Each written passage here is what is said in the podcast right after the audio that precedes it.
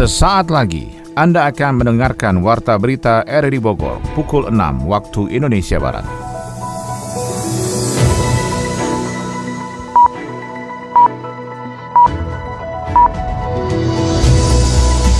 Selamat pagi dan salam jumpa. Kembali kami hadir dalam Warta Berita edisi hari ini, Sabtu 4 Juni 2022. Siaran ini bisa Anda dengarkan melalui audio streaming pada aplikasi RRI Play di perangkat smartphone Anda dan turut disiarkan Radio Tegar Beriman Kabupaten Bogor. Berikut kami sampaikan berita utama.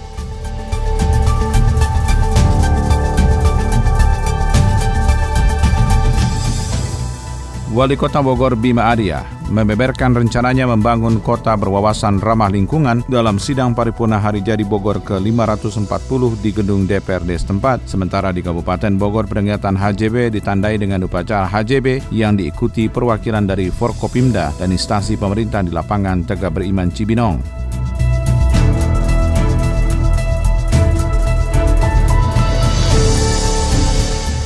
PLH Gubernur Jawa Barat UU Ruzanul Ulum melakukan sholat goib mendoakan putra sulung Gubernur Jawa Barat Ridwan Kamil.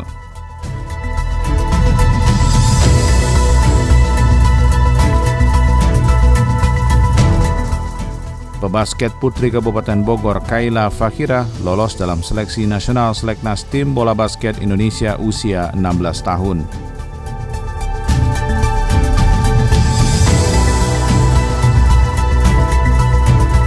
Saya Maulana Isnarto, inilah Warta Berita selengkapnya.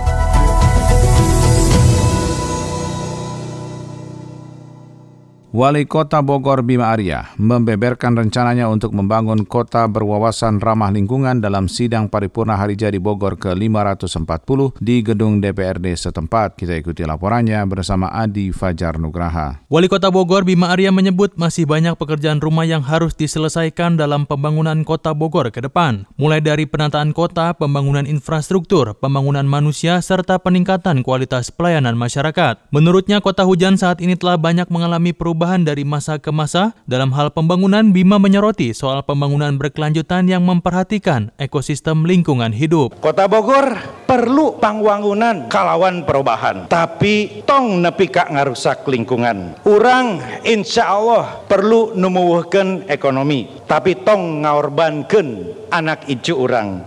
Urang insya Allah perlu investasi Bapak Ibu tapi Ker anu Daek malira karena pangwangunan Ker pika pikaharepun program-program pika pikaharepun piken lingkungan sangkan Buana terus hirup kalawan langgeng. Peringatan Hari Jadi Bogor ke-540, Kota Bogor mengusung tema Abinaya Satya Lestari yang memiliki arti semangat yang tulus untuk melanjutkan pembangunan bagi lingkungan agar bumi terus hidup atau lestari. Sejalan dengan tema tersebut, Ketua DPRD Kota Bogor Atang Trisnanto dalam sambutannya di sidang paripurna HJB 540 menekankan soal pentingnya melihat tiga aspek, yakni sosial budaya, lingkungan, dan ekonomi dalam melanjutkan pembangunan di Kota Bogor. Pembangunan kota Bogor sakuduna. Musir karena tiga aspek nyaeta aspek sosial budaya aspek lingkungan aspek ekonomi. Tilu aspek eta jadi dadasar. Bikin program pangwangunan anu terus langgeng. Pangwangunan anu musir karena aspek sosial budaya fokus karena budaya lokal. Budaya gotong royong aspek iya dikuatan deui ku aspek ekologi. Anu musir karena kalanggengan lingkungan. Pangwangunan kudu terus dilakukan kalawan tetap merhatikan kalanggengan lingkungan aspek anu katilu aspek ekonomi. Nyaeta tarekah pikeun ngawujudkeun ekonomi sangkan bisa ngaronjak kalawan walatra sarta harja jeung adil palamarta. Atang juga mengingatkan kemajuan kota Bogor yang saat ini dinikmati oleh masyarakat tidak terlepas dari jasa-jasa para pendahulu serta pemimpin dari masa ke masa sejak zaman kerajaan Prabu Siliwangi. Budaya luhur warisan nenek moyang ini menjadi kekuatan pemersatu sekaligus sebagai pijakan kearifan lokal agar di era yang serba maju ini, Kota Bogor tetap menjadi kota yang nyaman bagi masyarakat. Kagungan jeng kejayaan mangsa baginda Prabu Siliwangi kudu ngajadikeun ilham kanggo urang sadaya. Pikeun terus numuhkeun rasa kacinta kalawan bener-bener ngabogaan rasa mibanda ka Bogor kota ieu. Rasa kacinta eta tangtu bakal nguatkan kasumangetan orang pikeun terus ngawangun kota Bogor janten kota anu luwih maju. Peringatan HJB 540 tahun 2022 di Kota Bogor dibuka dengan kegiatan sidang paripurna DPRD pada Jumat pagi dengan menggunakan bahasa Sunda. Selanjutnya HJB ke-540 diisi dengan acara helaran yang berlangsung di alun-alun Kota Bogor pada Jumat sore. Lalu bagaimana tanggapan serta harapan warga Kota Bogor dengan hari jadi yang ke-540? Berikut ungkapan yang disampaikan masyarakat. Harian. Harapannya apa tentang hari jadi Bogor? Harapannya sih supaya kabupaten sama kota Bogor ini bersatu aja sih. Biar kagak ada kelebihannya kayak anak tiri kayak gitu. Ibaratnya kan kalau seperti orang-orang kabupaten itu ya sama orang kota itu kan kayak orang musuhan. Nah maunya masyarakat sekarang itu kagak ada yang namanya pilih kasih atau pamrih gitu. Maunya kalau bisa jadiin Bersatu ya? Bogor bersatu lah. Amin, tanah Sareal. Harapannya apa HJB? Ya, biar warga-warga Bogor lebih sejahtera lah mudah-mudahan. Biar pembangunan-pembangunan jalan enak lah gitu diaksesnya. Jan, rumah di Abesin. Harapannya Bogor makin eh, maju lagi, makin bisa eh, berkembangan dari segi ekonomi, semua sosial, infrastruktur semuanya bertambah baik lagi. Masih berkaitan dengan HJB, berikut kita hadirkan wawancara seputar lingkungan hidup berkaitan dengan isu utama Hari Jadi Bogor ke-540 tingkat Kota Bogor bersama anggota DPRD Kota Bogor sekaligus penggagas komunitas gerakan tanam pohon GTP, Heri Cahyono dengan reporter Sony Agung Saputra. Mendengar saat ini saya sudah bersama dengan tokoh masyarakat anggota DPRD Kota Bogor, pimpinan DPRD Kota Bogor periode 2014 2019 dan juga inisiator gerakan tanam pohon Kang Heri Cahyono. Pak Heri, sudah dua periode di DPRD Kota Bogor. Siap, Kang Sony. Apa yang berbeda dari tahun ke tahun dan peningkatannya hingga detik ini dari Kota Bogor yang kita cintai? Silakan Pak Heri. Baik, eh, kita lihat dari tahun ke tahun Kota Bogor eh, mengalami kemajuan yang cukup signifikan, terutama kesadaran masyarakatnya di dalam eh, kecintaannya terhadap Kota Bogor ini. Itu ditunjukkan dengan partisipasi, semakin meningkatnya partisipasi warga Kota Bogor di dalam mendukung program pemerintah eh, Wali Kota Bogor dan Wakil Wali Kota Bogor untuk mewujudkan harapan-harapan masyarakat. Nah, partisipasi ini bisa kita tidak lihat di eh, RT RW setiap kali ada lomba kebersihan, lomba terkait dengan eh, kecerdasan anak-anak, peningkatan gizi masyarakat itu kelihatan sangat jelas bahwa antusias warga untuk mendukung program ini dan juga keterlibatan mereka terlihat. Dan kita lihat juga pembangunan di Kota Bogor semakin baik. Kita dua tahun mengalami COVID, tetapi itu menjadi introspeksi kita semua untuk melaju lebih cepat lagi dalam pembangunan Kota Bogor ini. Ini kita tunjukkan antusias warga juga. Hari ini HJB ke-540 warga Kota Bogor antusias eh, menghadiri. Saya lihat juga antusias hari ini menghadiri HJB di DPRD Kota Bogor dan sore hari ini eh, bersama kepala daerah juga eh, menghadiri acara helaran di alun-alun Kota Bogor. Tentu alun-alun itu ada kebanggaan warga Kota Bogor juga sebagai ikon Kota Bogor, sebagai tempat untuk menyalurkan hobi, menyalurkan eh, ekspresi juga dan itu adalah hadiah buat warga Kota Bogor dari pemerintah Kota Bogor. Kita kembali ke Hitoh Kang Heri nih, inisiator GTP. Sudah banyak sekali yang dilakukan GTP sudah tujuh tahun, Tujuh bukan tahun. waktu yang singkat tentunya tujuh tahun. Nah, bagaimana Kang selama pandemi ini berlangsung dan juga apa ini yang harus dilakukan pemerintah daerah dalam hal ini kritik saran agar bisa lebih meningkat kembali terutama ruang terbuka hijaunya. Eh, terima kasih Kang Sony yang tidak bisa kita lupakan adalah bahwa Kota Bogor itu adalah kota botani.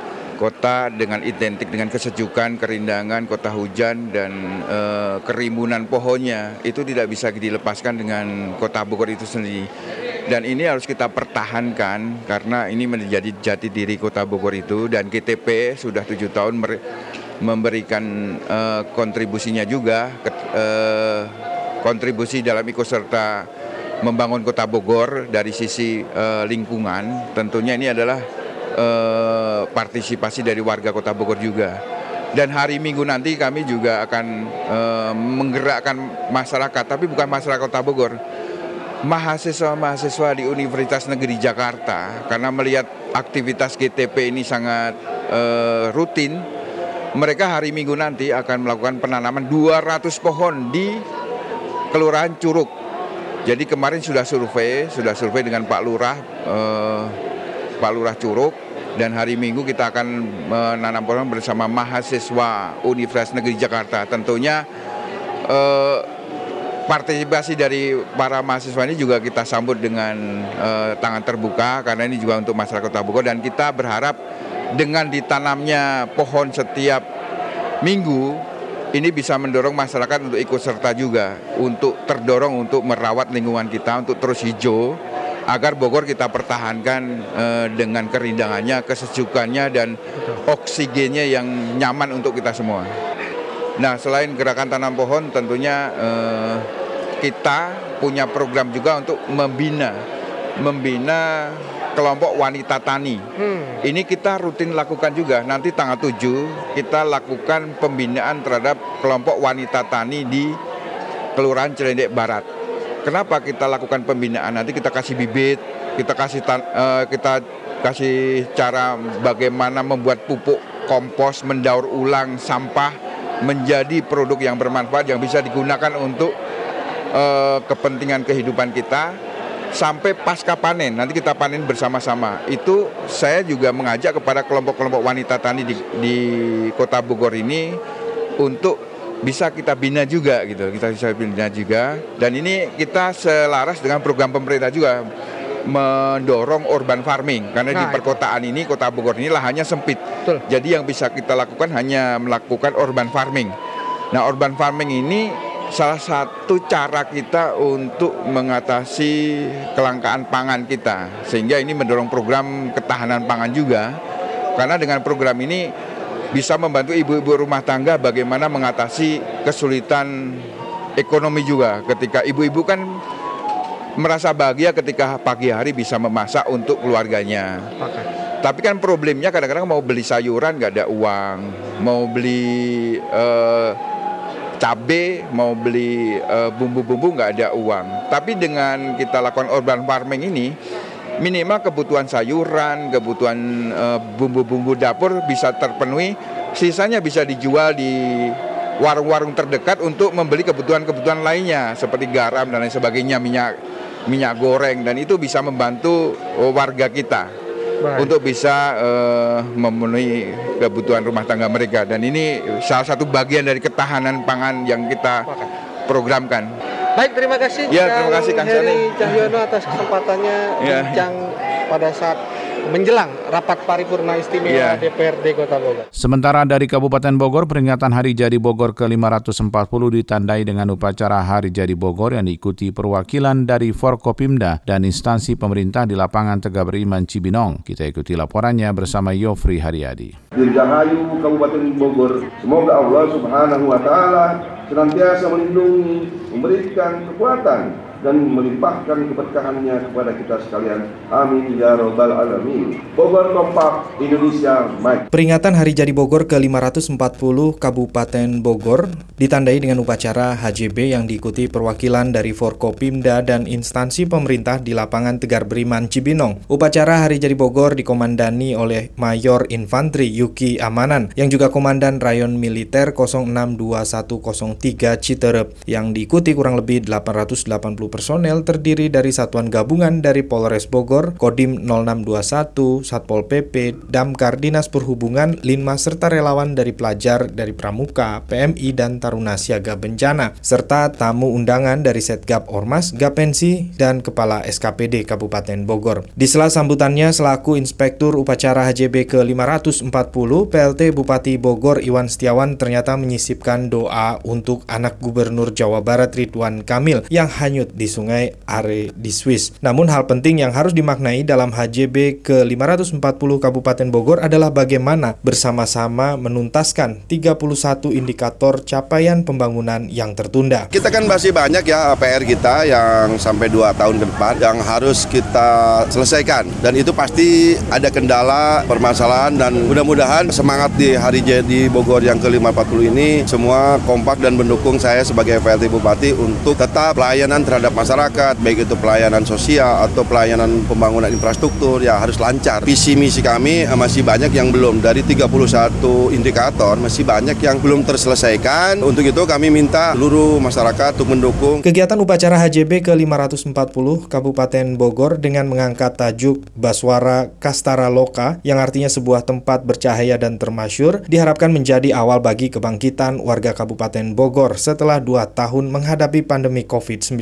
Ketua Panitia Kegiatan HJB ke-540 yang juga Kepala Dinas Komunikasi dan Informatika Kabupaten Bogor Bayu Rahmawanto menambahkan melalui dibukanya stand UKM dan UMKM usai upacara HJB di sekitar lapangan Tegar Beriman Cibinong menjadi penanda bangkitnya ekonomi rakyat Kabupaten Bogor. Pesan kepada masyarakat, apalagi dengan kondisi sekarang, insya Allah ke depan kondisi pandemi semakin turun levelnya, pemerintah sudah mulai melonggarkan kegiatan-kegiatan ekonomi. Kami berharap bisa masyarakat bisa memanfaatkan momentum itu untuk peningkatan ekonomi, kebebasan ruang gerak, lebih menuju new normal. Usai kegiatan upacara rangkaian kegiatan disambung dengan gelar rapat paripurna DPRD Kabupaten Bogor usai sholat Jumat. Pelaksanaan rapat paripurna DPRD Kabupaten Bogor menampilkan kesenian khas Sunda dengan dress code pakaian pangsi khas Sunda serta kebaya untuk seluruh peserta dalam rapat paripurna DPRD setempat. Hei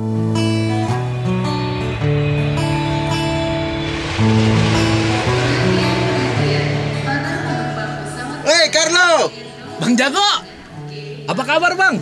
baik dong. Gak kerasa ya, kita sahabatan udah lama banget bang. Mm-mm.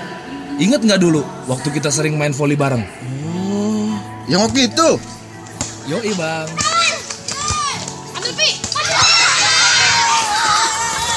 Udah capek nih Carlo, yuk pulang. Ya, yuk pulang Abang Jago. Abang Jago, kalau kita udah besar masih sama-sama nggak ya? Enggak ya? Ya harus tetap sama-sama dong Carlo. Oke. Semoga persahabatan kita bisa sampai tua ya. Janji ya, Bang. tuh kan persahabatan kita itu tercipta agar kita saling merangkul, melengkapi, dan memperbaiki. Oke bang.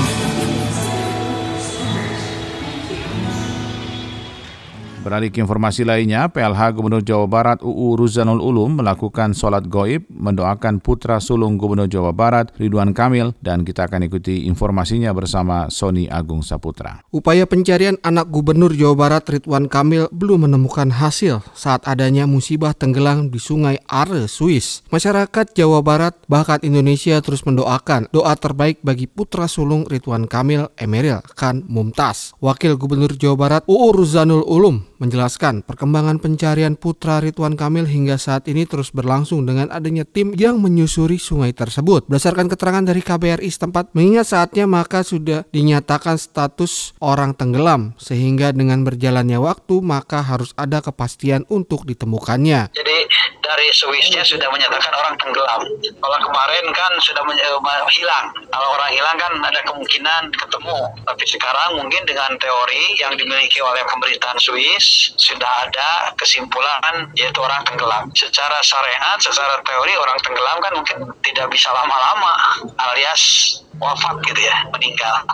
Harapan kami tidak mempermasalahkan tentang hal termasuk itu, tapi yang keinginan oleh kami adalah mendoakan termasuk sholat goib. Sementara Ketua MUI Kota Bogor TB Muhyiddin mengatakan saat ini sudah ada edaran dari MUI Provinsi Jawa Barat untuk melakukan sholat goib dan doa bersama bagi putra sulung Gubernur Jawa Barat Ridwan Kamil. Bahkan Muhyiddin meyakini sang mendiang yang meninggal di Sungai Are Swiss itu tergolong dalam mati syahid. Memang dianjurkan karena batas hidup manusia kalau sampai tenggelam di air itu kekuatannya sebetulnya per, per menit ya. Per menit. Cuman ini sudah melewati batas ketentuan yang yang sudah ditentukan secara medis, maka MUI Jawa Barat mungkin MUI seluruh Indonesia itu sudah bersikap untuk segera menyolatkan secara gaib dan maut dan meninggalnya pun sudah dipastikan dia meninggal dengan meninggal mati syahid.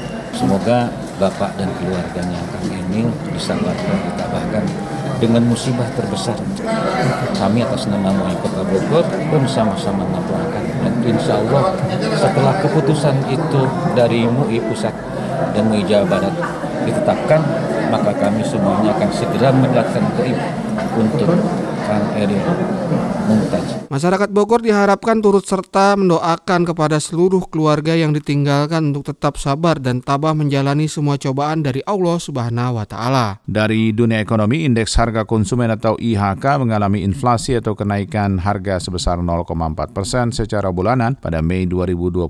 Hal itu disampaikan Kepala Badan Pusat Statistik BPS Margo Yuwono. Sementara itu, Kementerian Pertanian tengah menyusun rencana kerja dan anggaran atau RKP 2023 yang dituangkan dalam empat program prioritas dalam memperkuat ketahanan ekonomi untuk pertumbuhan berkualitas dan berkeadilan. Kita akan ikuti informasi ekonomi ini bersama Adi Fajar Nugraha. Inflasi yang terjadi pada bulan Mei 2022 lalu ternyata turut didorong oleh kenaikan harga tarif angkutan udara, ikan segar, bawang merah, dan telur ayam, di mana sebelumnya BPS mencatat indeks harga konsumen atau IHK mengalami inflasi atau kenaikan harga sebesar 0,4 persen secara bulanan pada Mei 2022.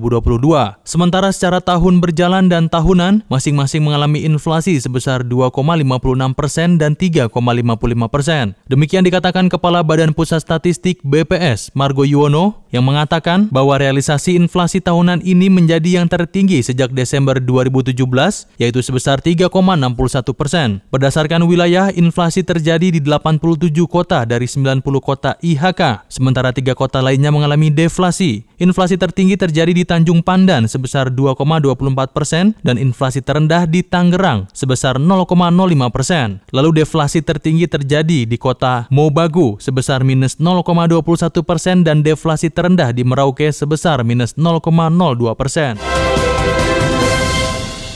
Menteri Pertanian Syahrul Yassin Limpo menargetkan pertumbuhan sektor pertanian mencapai 4 hingga 4,2 persen pada 2023 mendatang. Target tersebut diambil dengan mempertimbangkan berbagai faktor pertumbuhan ekonomi nasional 2023 yang ditargetkan pada kisaran 5,3 hingga 5,9 persen. Syahrul Yassin Limpo juga menyebutkan pertumbuhan di sektor pertanian masih bertumpu pada berbagai program yang telah direncanakan sebelumnya. Selain itu, pemerintah juga akan fokus pada kebijakan peningkatan kapasitas produksi produksi melalui pengembangan lumbung pangan berkelanjutan dan program gerakan tiga kali ekspor pertanian dalam rangka meningkatkan investasi dan ekspor produk pertanian. Lebih lanjut, ia menuturkan pihaknya telah menyusun rencana kerja dan anggaran atau RKP 2023 yang dituangkan dalam empat program. Pertama, program ketersediaan akses dan konsumsi pangan berkualitas. Kedua, program nilai tambah dan daya saing industri. Ketiga, program pendidikan dan pelatihan vokasi. Serta keempat, program dukungan manajemen. Penetapan empat program program Kementan tersebut tetap berpedoman pada mandat yang diberikan kepada Menteri Pertanian dalam mendukung prestasi nasional, yaitu memperkuat ketahanan ekonomi untuk pertumbuhan berkualitas dan berkeadilan.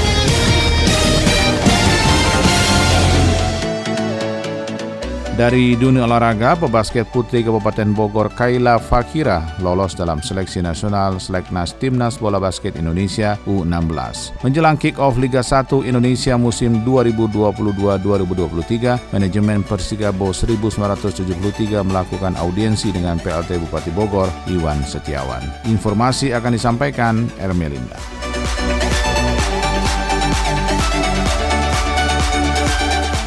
Pebasket putri Kaila Fahira dari Pusat Pendidikan Olahraga Pelajar dan Mahasiswa PPOPM Kabupaten Bogor akhirnya lolos dalam seleksi nasional Seleknas Timnas Bola Basket Indonesia usia 16 dan langsung menjalani pemusatan latihan nasional atau pelatnas untuk memperkuat timnas pada FIBA usia 16 Women's Asian Championships 2022 di Doha, Qatar yang akan digelar pada 12 hingga 19 Juni mendatang serta FIBA U16 Asian Championships 2022 di Jordania mulai mulai 24 hingga 30 Juni 2022. Mendengar kabar tersebut, Kepala Dinas Pemuda dan Olahraga Kadispora Kabupaten Bogor Asnan AP mengaku bangga atas prestasi dari pebasket muda besutan Mabrure Wijaya dan Reza Arga Yuda tersebut. Ia berharap Kaila bisa berkontribusi bersama timnas untuk meraih prestasi di dua ajang kejuaraan basket tingkat internasional tersebut. Asnan menambahkan masuknya Kaila Fahira ke dalam skuad timnas bola basket Indonesia usia 16 tahun semoga bisa dijadikan motivasi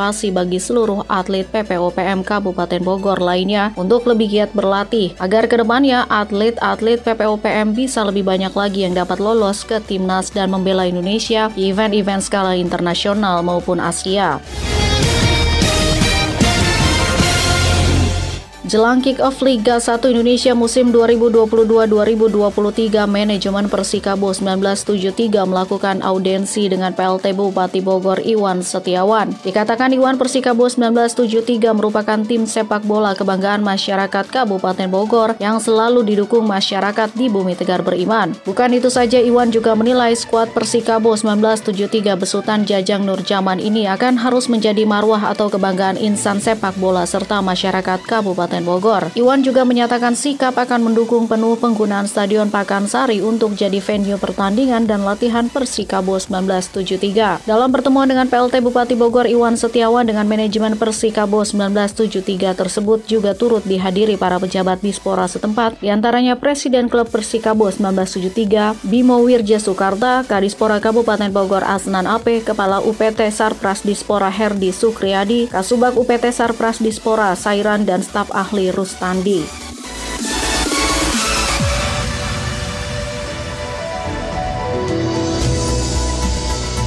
Demikian rangkaian informasi yang kami hadirkan dalam Warta Berita di edisi hari ini. Sebelum berpisah, kami kembali sampaikan berita utama. Wali Kota Bogor Bima Arya membeberkan rencananya membangun kota berwawasan ramah lingkungan dalam sidang paripurna hari jadi Bogor ke-540 di gedung DPRD setempat. Sementara di Kabupaten Bogor peringatan HJB ditandai dengan upacara HJB yang diikuti perwakilan dari Forkopimda dan instansi pemerintah di lapangan Tegak Beriman Cibinong.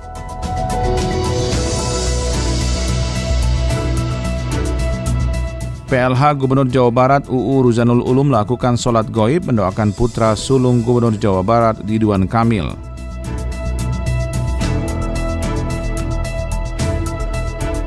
Pebasket putri Kabupaten Bogor Kaila Fakira lolos dalam seleksi nasional seleknas tim bola basket Indonesia usia 16 tahun.